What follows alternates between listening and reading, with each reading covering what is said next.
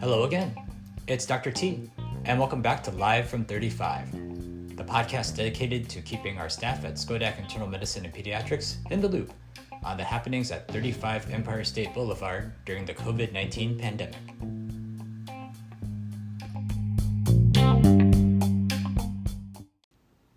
This is the sixth episode of the Live from 35 podcast. Where did all the time go? Some of you may wonder how the podcast gets put together, so I thought I would spend some time taking you behind the scenes.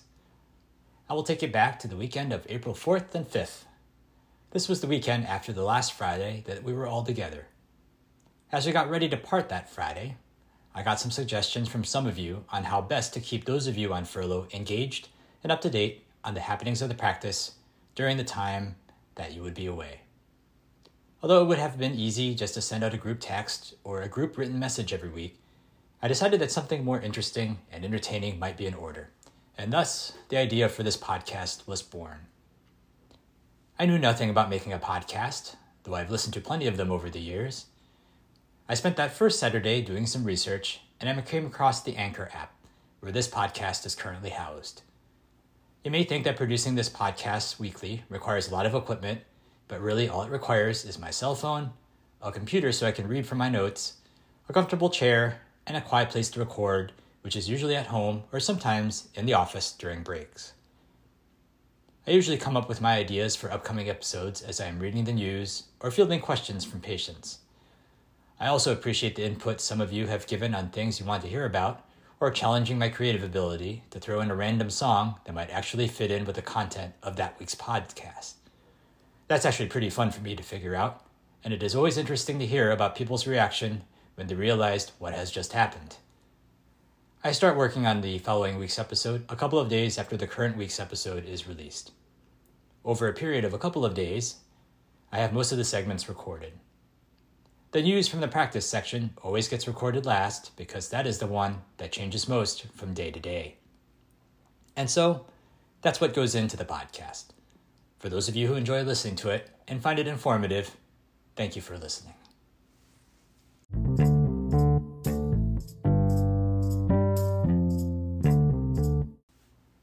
Let's get started with the update for the week of May 11th, 2020.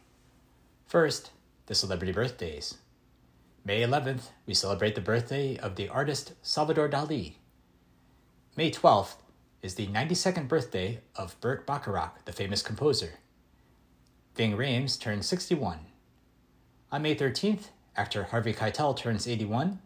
Stephen Colbert turns 55. Robert Pattinson turns 34. And the great Stevie Wonder turns 70. On May 14th, director George Lucas turns 76. Fellow director Robert Zemeckis, better known for Forrest Gump and Back to the Future, turns 69. And David Byrne turns 68. On May 16th, Pierce Brosnan turns 67. Some holidays we celebrate this week. May 11th is National Eat What You Want Day, which unfortunately coincides with National Women's Checkup Day. May 13th is National Apple Pie Day and National Receptionist Day.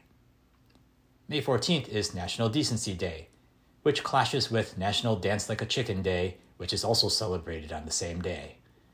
May 15th is National Chocolate Chip Day and National Pizza Party Day. May 16th is National Barbecue Day and National Do Something Good for Your Neighbor Day. Now it's time for some interesting coronavirus related news. I bet prior to March, many of us had never heard of the term social distancing. I know I hadn't.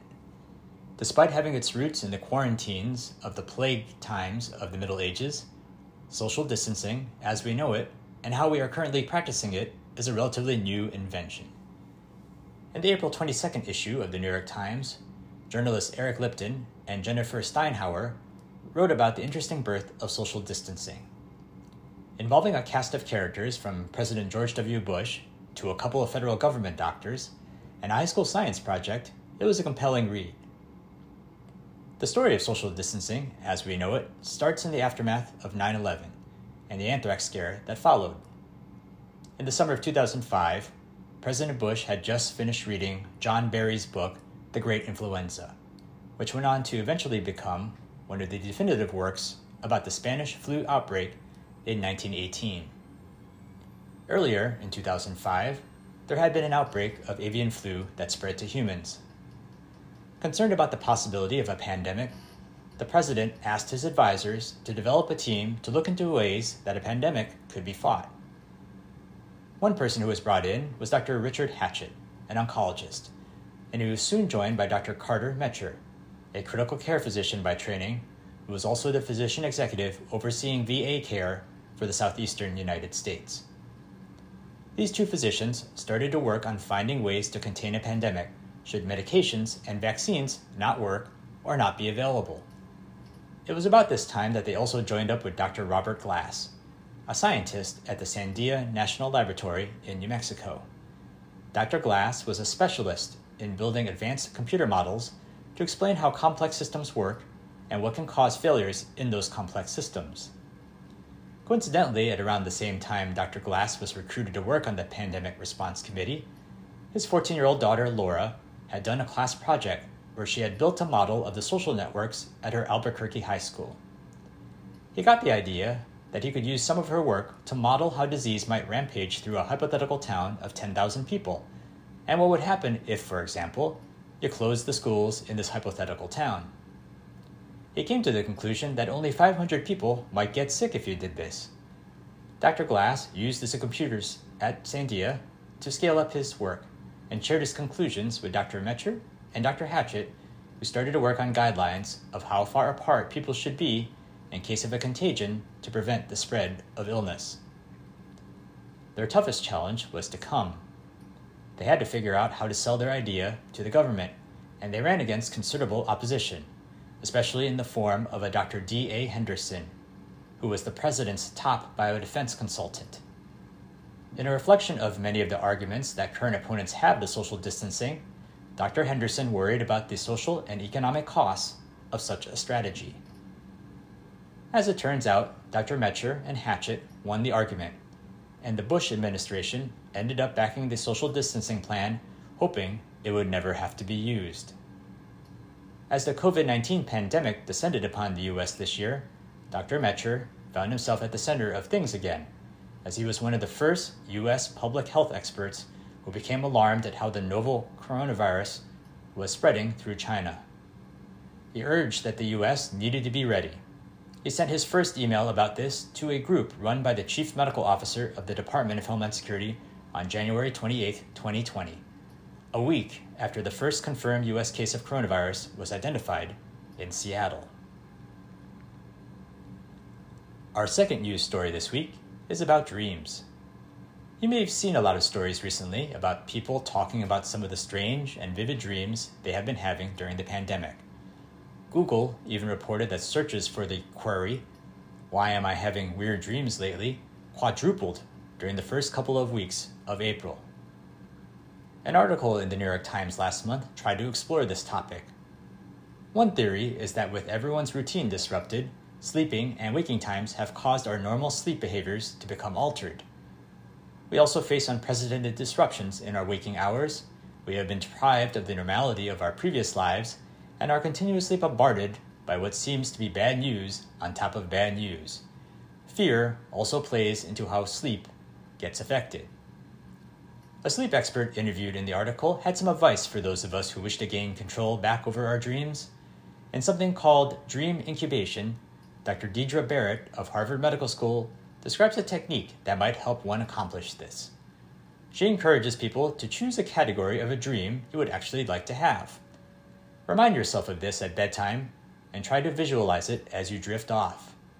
If you need help, get a photo or something else that might serve as a reminder to you as you begin to settle down for the night. Keep repeating this thought of what you want to dream about, and eventually, she says, you might have a good chance of retaking directorial control back over what you dream about.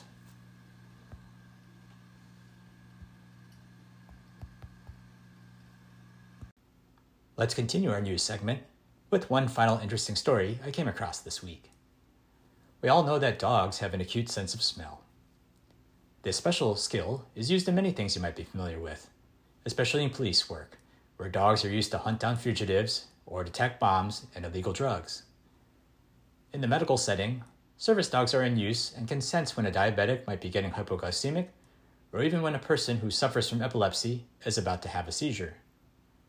In an article from the Washington Post from April 29th, reporter Karin Brulliard writes about a research program being done at the University of Pennsylvania to determine whether canines can use their sense of smell to detect the coronavirus that causes COVID 19. The program is led by Dr. Cynthia Otto, the director of the Working Dog Center at UPenn's School of Veterinary Medicine. Using eight Labrador retrievers, the study aims to train the dogs to first recognize an odor for a food reward. The next step will use urine and saliva samples from patients who have tested positive and negative at the hospital of the University of Pennsylvania and also at the Children's Hospital of Philadelphia to train the dogs to recognize the difference between the scent given off by those who have and have not contracted COVID 19. The big challenge, along with seeing if they can train these dogs to sniff out the virus in humans, is finding a way to keep the dogs safe, as there have been a couple of case reports of pet dogs being infected with the COVID 19 virus. It will be interesting to see if this unique harnessing of the sense of smell of canines can be successfully deployed in the fight against a formidable, invisible enemy.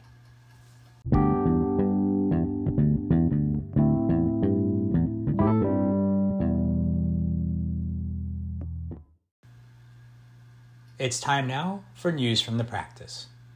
This week, our provider staff will consist of myself, Dr. Leonidas, Dr. Gildersleeve, Dr. Keydort, Mary Shirley, and Patrick, who we welcomed back this past Tuesday. Muchas gracias to him for coordinating our Cinco de Mayo fiesta at lunchtime, complete with delicious taco bar. Sadly, human resources regulations and common sense meant that no margaritas, nor for that matter, Corona beer, was served at lunch. A special thank you to Dr. Gildersleeve, who regularly manages to make sure that we are well fed for breakfast on Fridays, and to Mary Shirley, who provided the staff with a delicious lunch two Fridays ago. Our support staff comprises of Danielle, Chantel, Mandy, Don, and Nikki, and our nursing staff includes Betsy, Denise Leggett, Christina, and Amanda. Mary Griswold, Denise Coons, and Tanya Johnstone also remain on duty to help with the management of the practice. Dr. Gildersleeve and Dr. Leonidas continue to guide our Practices Moving Forward Safely Task Force. This very important group, which also includes Chantel, Tanya, Nikki, and Denise Leggett, will continue to shepherd our practice carefully and safely into our new normal. They are responsible for developing the workflows that ensure that we can see patients safely in the office, and they will also make sure that we are in compliance with the standards set by our corporate Moving Forward Safely Task Force. This week, we continue to make refinements to the flow of patients through the office to ensure social distancing guidelines and infection control principles are followed to the letter. Patients scheduled for lab appointments now wait in their cars until they are summoned into the building to help control patient flow. As we start this week, we will keep our staff numbers the same to give time for the management to reassess where the practice is financially and also to make sure that the systems we have in place are flexible enough to handle increased patient volume. Remember, if you are on furlough, it is important that you remain prepared to be called back at a moment's notice. There may not be a lot of time between when we call you back to inform you that your furlough is ending and when we expect you back. When you do return, please be aware that some of your job duties or whom you may be working with may be different for a period of time. In times like these, it is imperative that you keep an open mindset and work collectively with your colleagues to ensure the smooth operation of our practice. Some statistics for the week that just passed. We aimed for a target of 25% of our billable visits being in person, and we ended last week at 24%, so good work. We had a total of 491 billable encounters, which is up from 468 encounters last week. 116 appointments were in person. There were 44 lab visits and 331 remote visits performed. We will work to continue to see if we can increase our in person visits to closer to the 50% area, assuming our current workplace safety controls can adapt.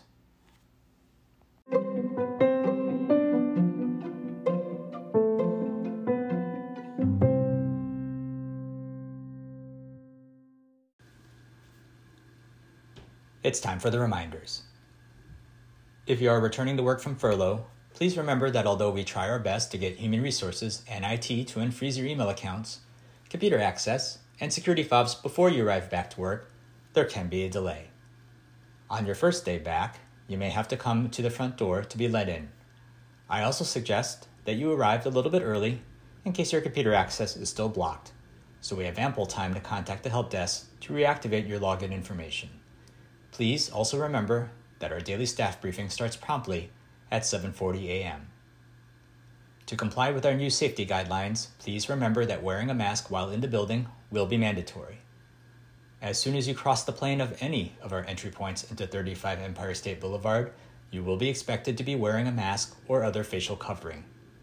You may enter the building with the mask or facial covering that you use outside the office until you are able to access the work appropriate surgical masks you use for your daily assignment. Do not use the same mask in the office that you use outside of the office, and vice versa. For work purposes, each employee will be assigned one surgical mask a day, and please make sure you use the correct mask size. This mask should be reused unless it becomes soiled or damaged. You may store the masks that you are not using in a paper bag at your workstation so that you can rotate the mask you wear during the week. When you leave for the day, please change into the mask or facial covering that you use to get into the building, and you must keep this mask on until you physically leave the premises.